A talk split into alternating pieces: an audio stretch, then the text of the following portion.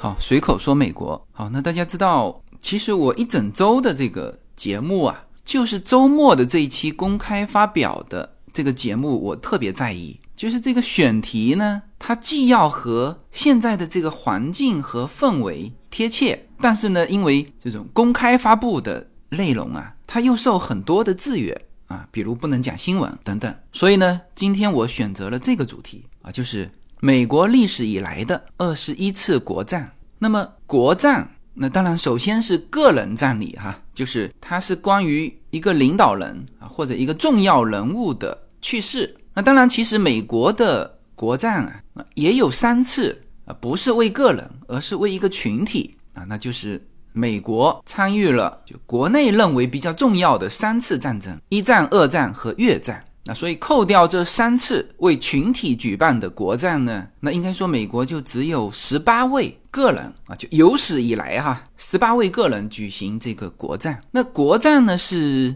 顾名思义哈，是一整个国家为这个个人或这个群体举办的一个战礼。那如果说是家庭为这个亲人举办的葬礼呢，那当然是就既是这个家庭的事情，又是这个个人他在这个社会上啊，或者说是家庭在这个社会上的一个呃一个影响啊，也是一个纪念。所以，如果是一个个人呢，既是这个家庭的事情，又是他所在的这个社会的事情，那国葬也一样，就是如果你一个国家为这个人举办的这个葬礼，那既是这个国家的事情，其实呢，也是这个国家面对的。如果有影响力的大国，像美国啊，其实美国应该说是后期的美国。那我们最直接的就是看到的就是二零一八年的时候，老布什的那个国战，或者说我看到的哈，因为在上一个是福特总统的国战，那是二零零七年，那时候我们还没有到美国。那像这种国战，其实在我们的有生之年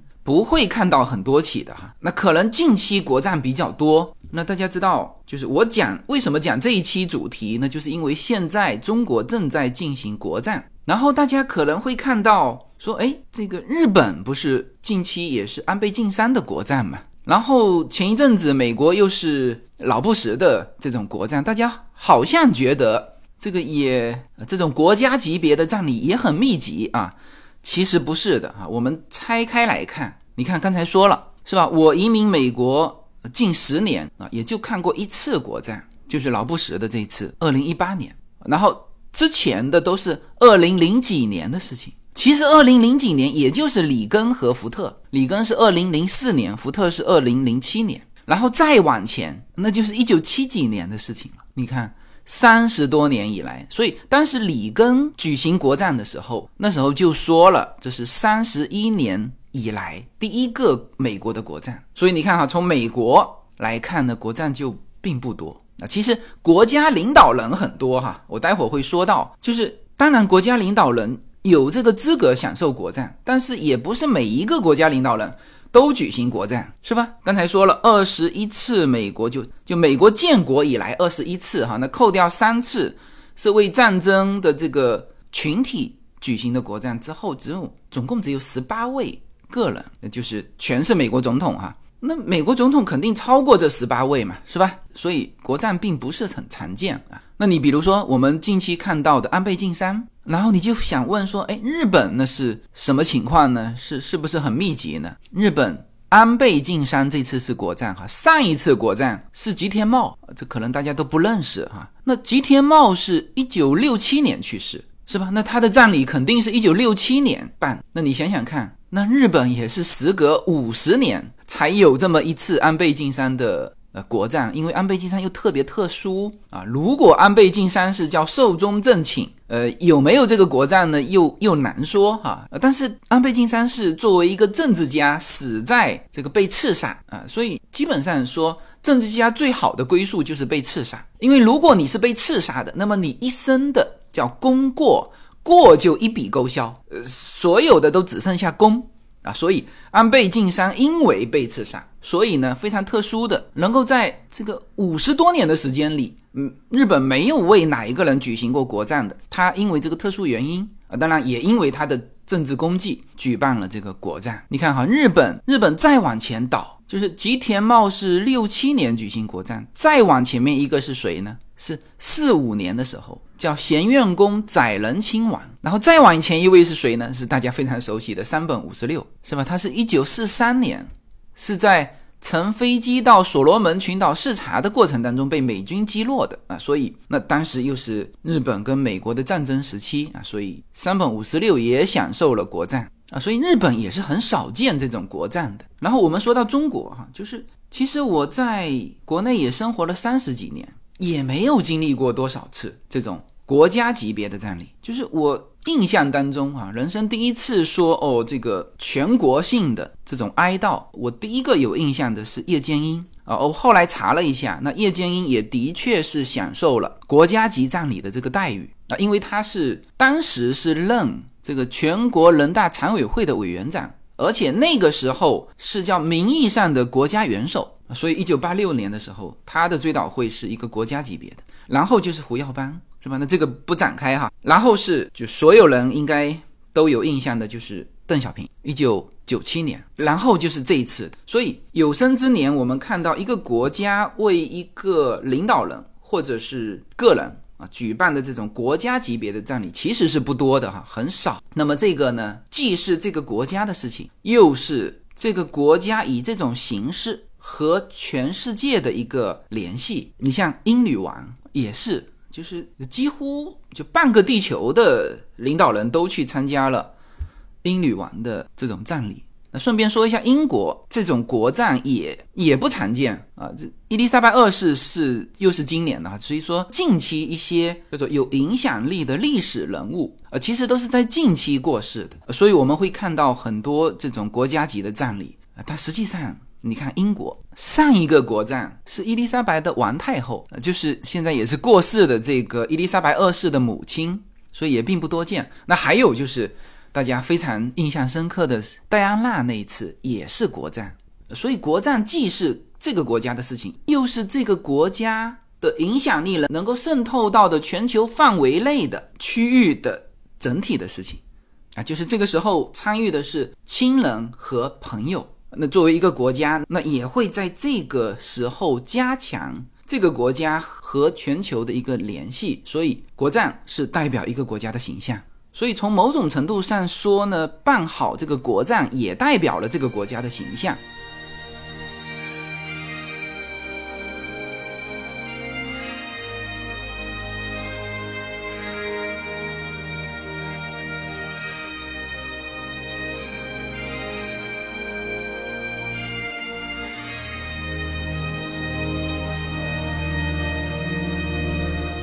那我们来说今天的主题哈，我们来历数一下，或者来回顾一下美国建国以来这二十一次的国战。呃，根据美国法律呢，只有这么两类人，就个人哈，可以有资格享受到国战待遇。但是大家也都知道啊，并不是有资格的人都最后得到了国战待遇哈。第一类，那当然就是叫国家领导人，而且美国的国家领导人呢。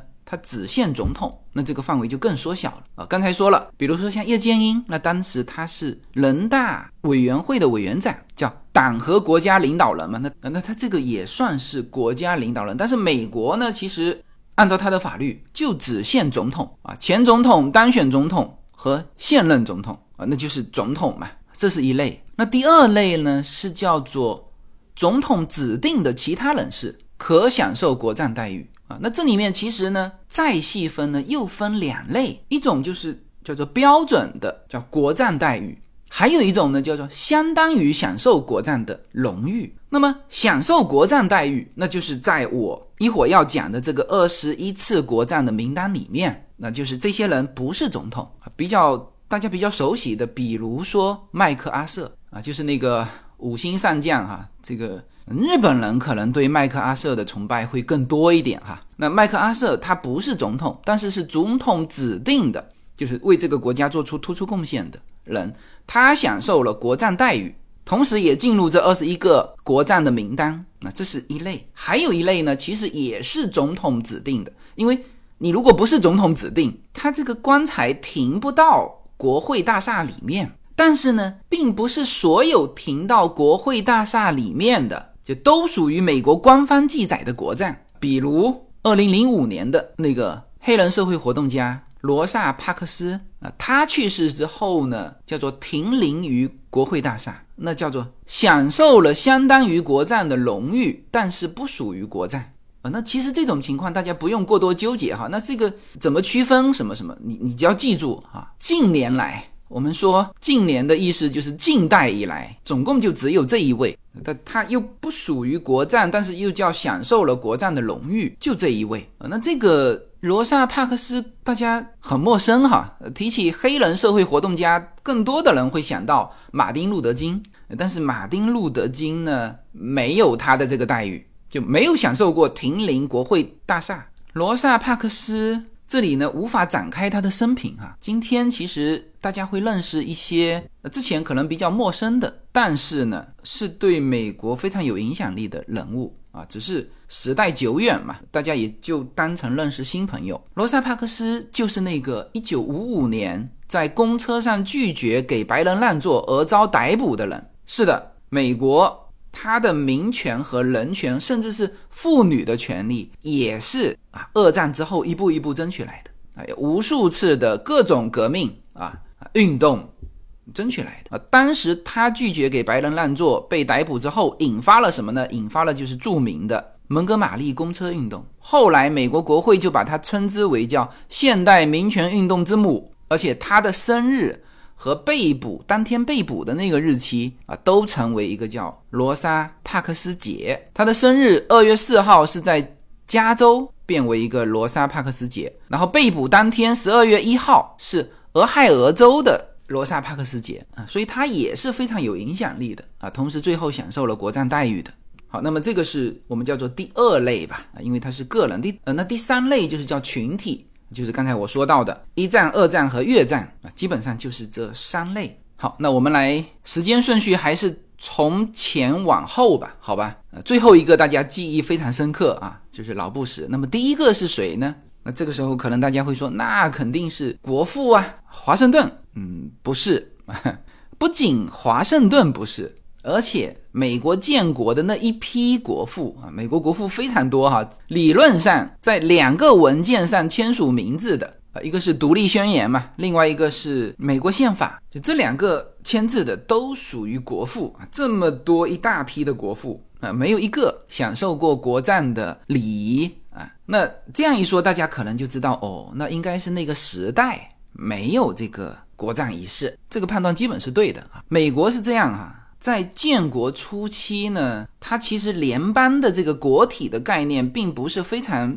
非常重要。就是你看哈，独立宣言的时候，那很明确是十三个殖民地从英国独立。那独立之后呢，这十三个殖民地就要形成一个联邦。当时的联邦更多的感觉像邦联的这种松散型的，因为所有的财政的权利、行政的权利啊，甚至是立法权都在各个州嘛。所以，就当时美国这个就联邦国家的这个国体并不是那么的明确，那所以呢就没有一个叫国葬的仪式。那么就明文记载的美国享受第一个国葬仪式的啊，是美国的第九任总统，一八四一年，这位威廉·亨利·哈里森啊，我们就叫他哈里森哈。哈里森总统是一八四一年当上了美国第九任总统。然后呢，在一八四一年举行了国葬，大家没有听错哈，是的，他不仅是在这个当年因病去世，而且呢是在就职三十一天就因病去世，所以他这个总统非常非常特殊。那我想这个记录今后没有人可能会被打破哈，就是就职三十一天就就去世啊，他不仅是。第一个叫死在任上的美国总统，而且他当时还引发了一个问题，呃，当然这个问题后来解决了哈，就是说总统继任的问题，因为当时的宪法是有规定说，如果这个总统不能够履行职责，那是由副总统履行总统职责，但是呢，并没有明确就是你以什么身份，所以当时就两派观点啊，当然这里面有这种政治角逐啦，就是当时的副总统叫约翰泰勒。嗯，就他认为是那按照这个法律，那我就继任成为总统嘛。但是他的反对者说不，法律没有说你继任是吧？所以呢，你是以叫副总统的称谓代行总统职权。那那如果这样定啊，那这个还有另外一个问题，那就是你代行总统权力，你代行到什么时候？是你代行一年，然后再进行大选呢，还是什么？后来这个公案啊，这就。这就需要和大法官的介入了。当时的大法官叫罗杰，那么他认定说，这个副总统就宣誓变成总统，同时他的任期就是到本届总统的结束啊。那这个先例是由我们说哈里森和泰勒，就是这个总统副总统，这是由他们在一八四一年就创造的这种先例。然后呢，是一九六七年通过第二十五条修正案写入宪法，那到。现在为止，其实已经有七次使用了哈，就是总统要么就是在任上去世，要么在任上辞职。你像尼克松就是在任上辞职。嗯，其实哈里森还有很多就特殊之处，就是他当选总统的时候年纪已经非常大了，几岁呢？六十八岁。呃，那当然跟现在的这个川普跟呃拜登。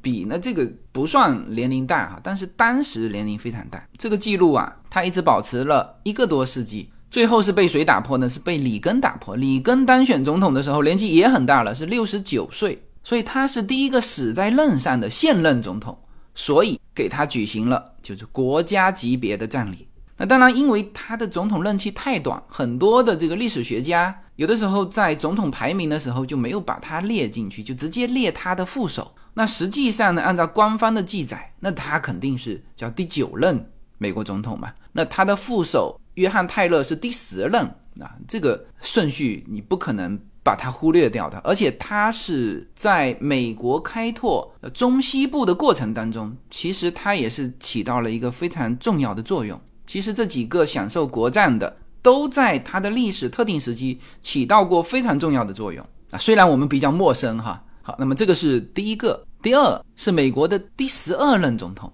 叫扎卡里泰勒啊，大家肯定更陌生哈，但你也不用展开太多，你只要记住这位十二任的美国总统。泰勒呢，他是一位就是美墨战争当中的民族英雄啊，或者说战争英雄。他是一八四九年宣誓就职，但是就按照法律，他是三月四号宣誓就职，但是那一天是星期天啊，他还因为宗教信仰的缘故呢，就不在当天宣誓。所以呢，那一天美国这个真的是叫做国不可一日无总统哈，就那一天怎么办呢？那一天叫了另外一个政治家。代行了一天总统的职责，就这个人，他既不是前总统，也不是后面等等的什么的，就他做了一天的美国总统的职务，他代理了一天美国的职务啊。但很显然，他这个不进入这个总统名单哈啊，只是代行职权。嗯，好，那么这个泰勒呢，就和第一个举行国葬的总统一样啊，其实他也是叫死在任上的。你看，他是一八四八年当选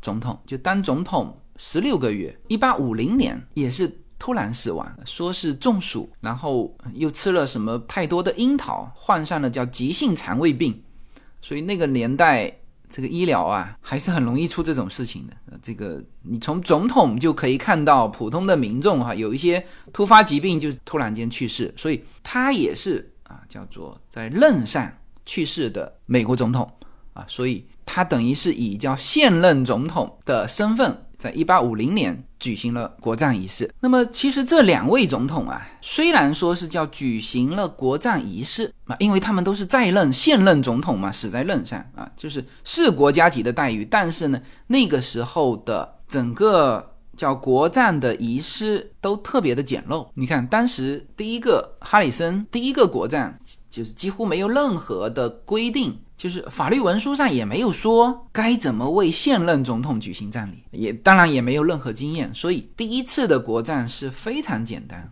就是这个政府找了一个商人，就是你帮忙办一下这个，我给你点钱啊，然后这个商人就叫受命组织这个葬礼，然后呢，他把一个黑色的这个布挂在白宫的墙上，然后呢，在总统居住的白宫哈东边的这个房子举行了一个小型的宗教仪式。然后呢，邀请的人啊也是很少啊，就这么举办结束了那哈里森的棺椁是在美国议会的公墓下葬的。所以这两个国葬呢，其实主要的原因是因为现任总统，但是呢，实际上这个葬礼的仪式规模都很小，都很简陋。然后到了第三个国葬，才这种叫仪式感才出来。第三个是谁呢？是大家非常熟悉的林肯。大家知道，林肯是在南北战争中啊做出贡献的美国总统，同时呢，他又是就刚才说的是一位政治家被刺杀。其实林肯在发动南北战争这件事情上，到现在还有争议啊。南方还是说你北方在违宪，但是后面就是说不讨论这个到底谁违宪的问题，只是说那美国至少现在大家就是公认，还是说一个统一的美国比一个分裂的美国要更好一点，那就认可林肯在这方面的一个功绩。当然这些不重要哈，就是重要的是他被刺杀，任何一个。政治家死在刺杀的就被刺杀的话，那他的过就全部抹去，就剩下的就是爱戴了。嗯，所以他是一八六五年被刺杀，他是第一位把遗体停放在国会大厦中央大厅接受瞻仰的美国总统。那么这个仪式也就变成了后来我们说这个人啊是不是举行国葬，其中一个非常重要的条件就是他有没有把他的遗体放到。国会大厦的中央大厅就是接受民众的瞻仰啊，有就是国葬，没有你像尼克松，尼克松自己不愿意嘛，那他的遗体是放在啊，就是我们开车二十几分钟的约巴林达的尼克松纪念馆，其实也是他的故居了。他的故居旁边建了他的纪念馆，当时他的葬礼是排队几公里接受人民的瞻仰，但是他这个瞻仰没有放在国会大厦中央大厅，因此他不算国葬啊。那林肯这个第三个美国国葬的美国的第十六任总统林肯，从他开始，我们说国葬的待遇就是遗体在中央大厅接受瞻仰。但是他当时是为什么放在那里？是因为他是突然间遇刺身亡的，然后大家集体认为说应该要给他建一个就纪念馆，所以这就有了后来的 Washington 的这个林肯纪念堂哈。呃，那这是一个绝对是为他建的，就林肯纪念堂的这个地位，反而有点像谁呢？有点像毛泽东在中国。大家知道，哎。天安门是吧？英雄纪念碑，然后就是毛主席纪念堂。林肯呢，就是他的这个纪念堂和国会啊，国会大家知道是最高权力机关嘛，以及华盛顿纪念碑成一条直线，是吧？那当然中间还有那个非常长的呃，两千多尺的那个倒映池啊，所以林肯的位置呃，特别是有了这个林肯纪念堂哈。那林肯在这个方面有点取代这个华盛顿的地位哈。那当然，林肯也是人民最爱戴的这个总统之一啦。嗯，所以他当时把遗体停放在中央大厅，是因为什么？因为林肯纪念堂当时在建，还没建好。后来建好之后，他的遗体就移到了林肯纪念堂，是这么一个过程啊。后来就演变成，哎，这个国葬的仪式里面，就是遗体停放，中央大厅接受瞻仰，变成了一个仪式之一。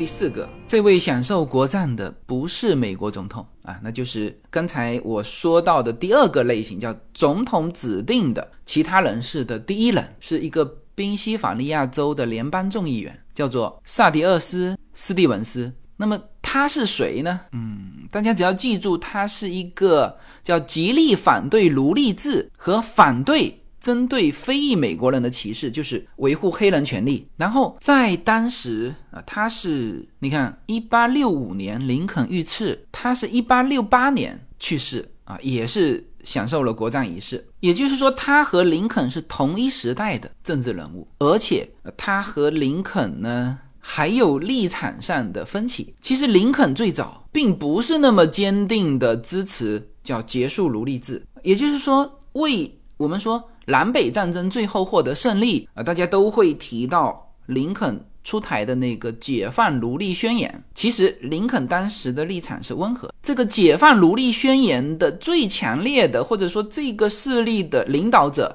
就是这位萨迪厄斯·史蒂文斯。他向林肯提出，林肯迟迟不愿支持他的立场。那当然，他在废除奴隶的这个立场上呢，有一些部分是比较激进的。比如主张叫没收，呃，这个有点像这个共产主义的这种做法哈，叫没收种植园主的土地，直接分给刚刚解放的奴隶啊。但是这些呢，是林肯是觉得他太激进了，没有没有通过啊。但是解放奴隶宣言在他的强烈要求之下，林肯最终通过了，所以这个功劳其实应该是史蒂文斯的。嗯，基本上大家记住这一点就差不多了啊。后面还有。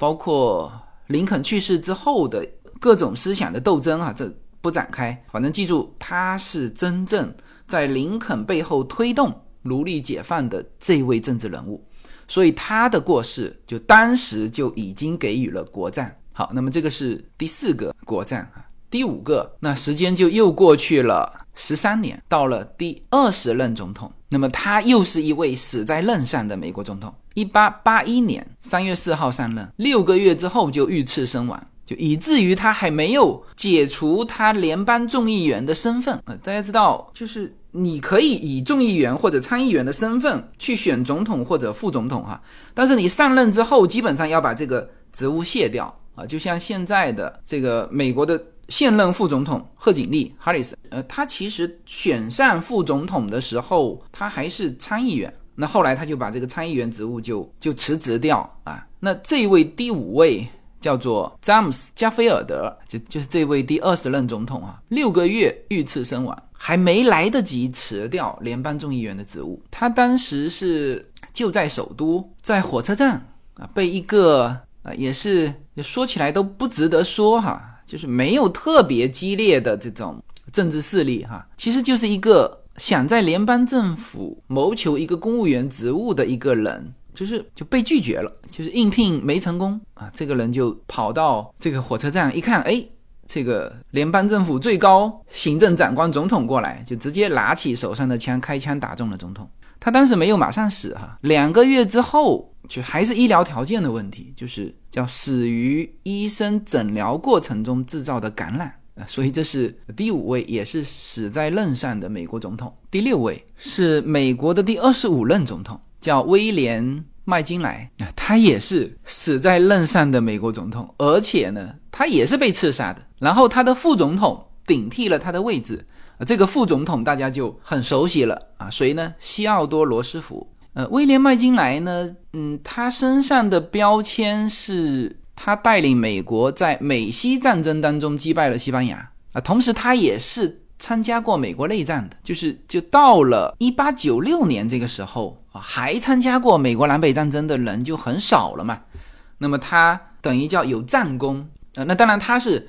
就美国内战在前面嘛，他当选总统之后，向西班牙发动了美西战争啊。那那个时候，美国的国力啊，一九零零年的时候，那打西班牙已经是摧枯拉朽了啊。所以美国很快是在战争中获得了决定性的胜利。那么西班牙当时这个像波多黎各啊、关岛啊、菲律宾啊，这些都是从西班牙手上吐出来给美国的。那那个时候还。美国还占领了古巴一段时间。那那麦金莱是两任的美国总统哈，他是死在第二任的任期。第二任是一九零零年大选嘛，当时他是连任美国总统。结果呢，第二年一九零一年就被一个叫无政府主义者刺杀。但是很很反差的是。他就是以，就是他赢得民众的支持，连任美国总统的政治理念，其中有一个就是无政府主义。另外，他的政治观点是叫经济繁荣和自由驻营，就各个州自由驻营，就是金融，这是他的主要观点。结果他被一个无政府主义者刺杀。威廉麦金莱在美国党派历史上的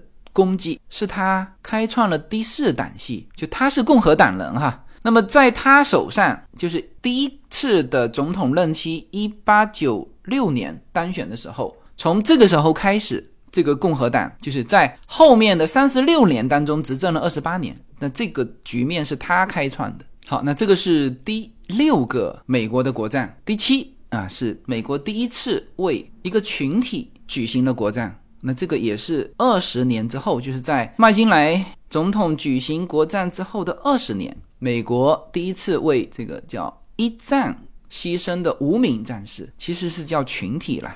因为这个群体呢，就是在战争的过程当中，大家知道，美国每一个小镇啊，它在一战、二战啊，甚至越战各种战争，我我记得我去旅行的时候有看到一个很小的小镇，好像是黄石旁边的那个小镇，他把历次啊，就是在这个镇上死亡的，那就参与历次战争。死亡的每一个人的名字都写在那个他们小镇上树立的一个纪念碑上面啊，基座下面，每一个人都有。就算字再小，每一个人都有。但是呢，他在这种大型战役里面，还是有一些找不到，就是失踪了，或者是这个就名字和这些人对不上。所以，美国在一九二一年专门为这些叫牺牲的无名战士举行了国葬仪式。那这个是美国第一次为一个群体举办葬礼。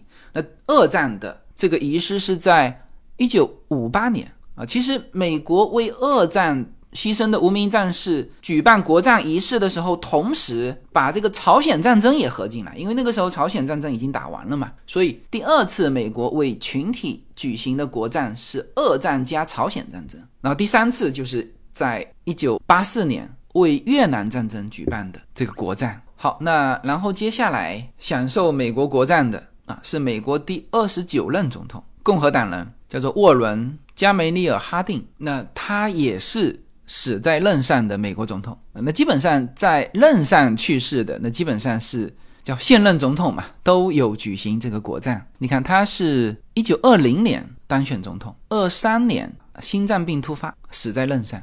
呃，他在美国总统的这个排名里面呢，嗯，甚至有点排名靠后，因为一个呢，他在任上时间其实并不长，呃，三年时间嘛，嗯，其实还没有做出什么功绩，而且他不像之前的几位，那人家本身就是比如说战斗英雄啊，等等等等，担任总统的，所以他当选的时候实际上是叫各个派别的折中的呃党的候选人，不过他那一届呢是。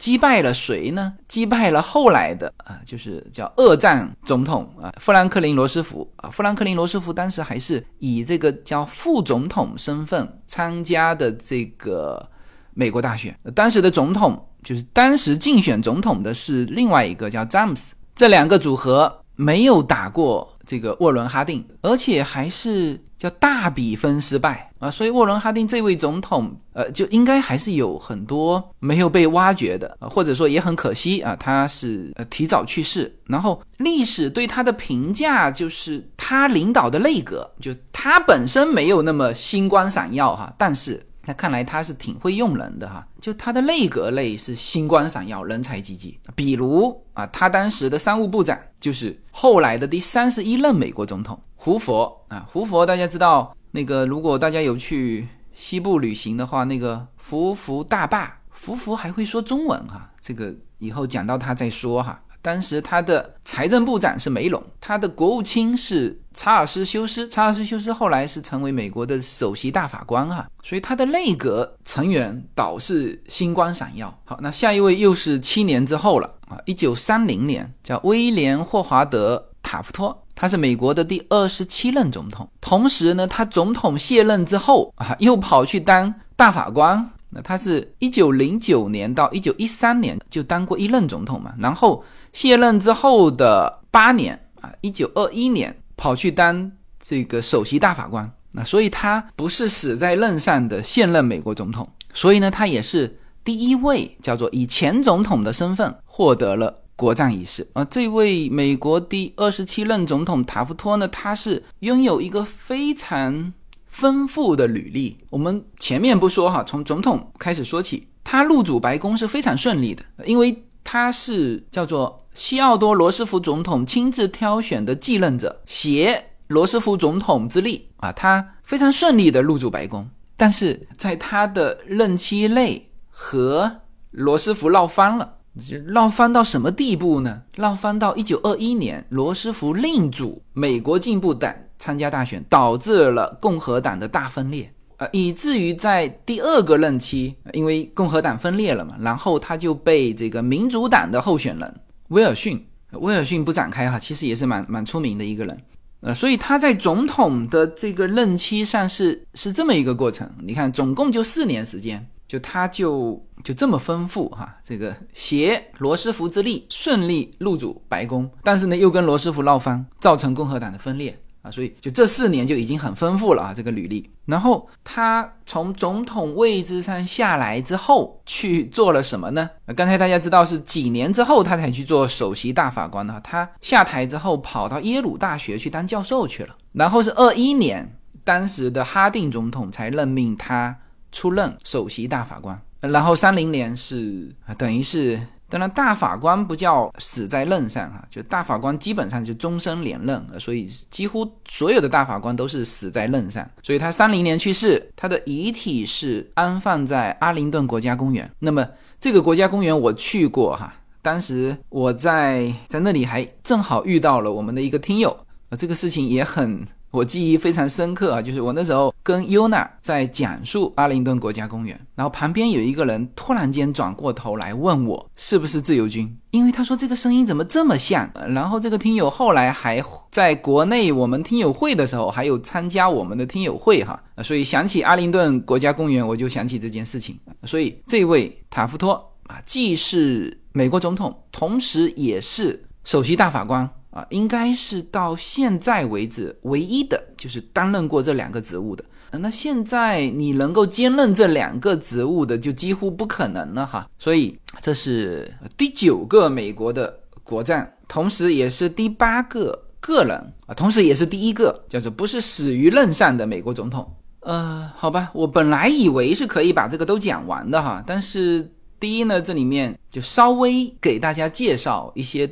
比较陌生的人物，但实际上大家听完我的介绍，那可能也就有一个感觉，就是，哎，这些人物虽然我都不认识，但是呢，他们在当时，也就是说，在整个美国的这个历史过程当中，他们也都起到了非常重要的作用啊，包括这个国葬是。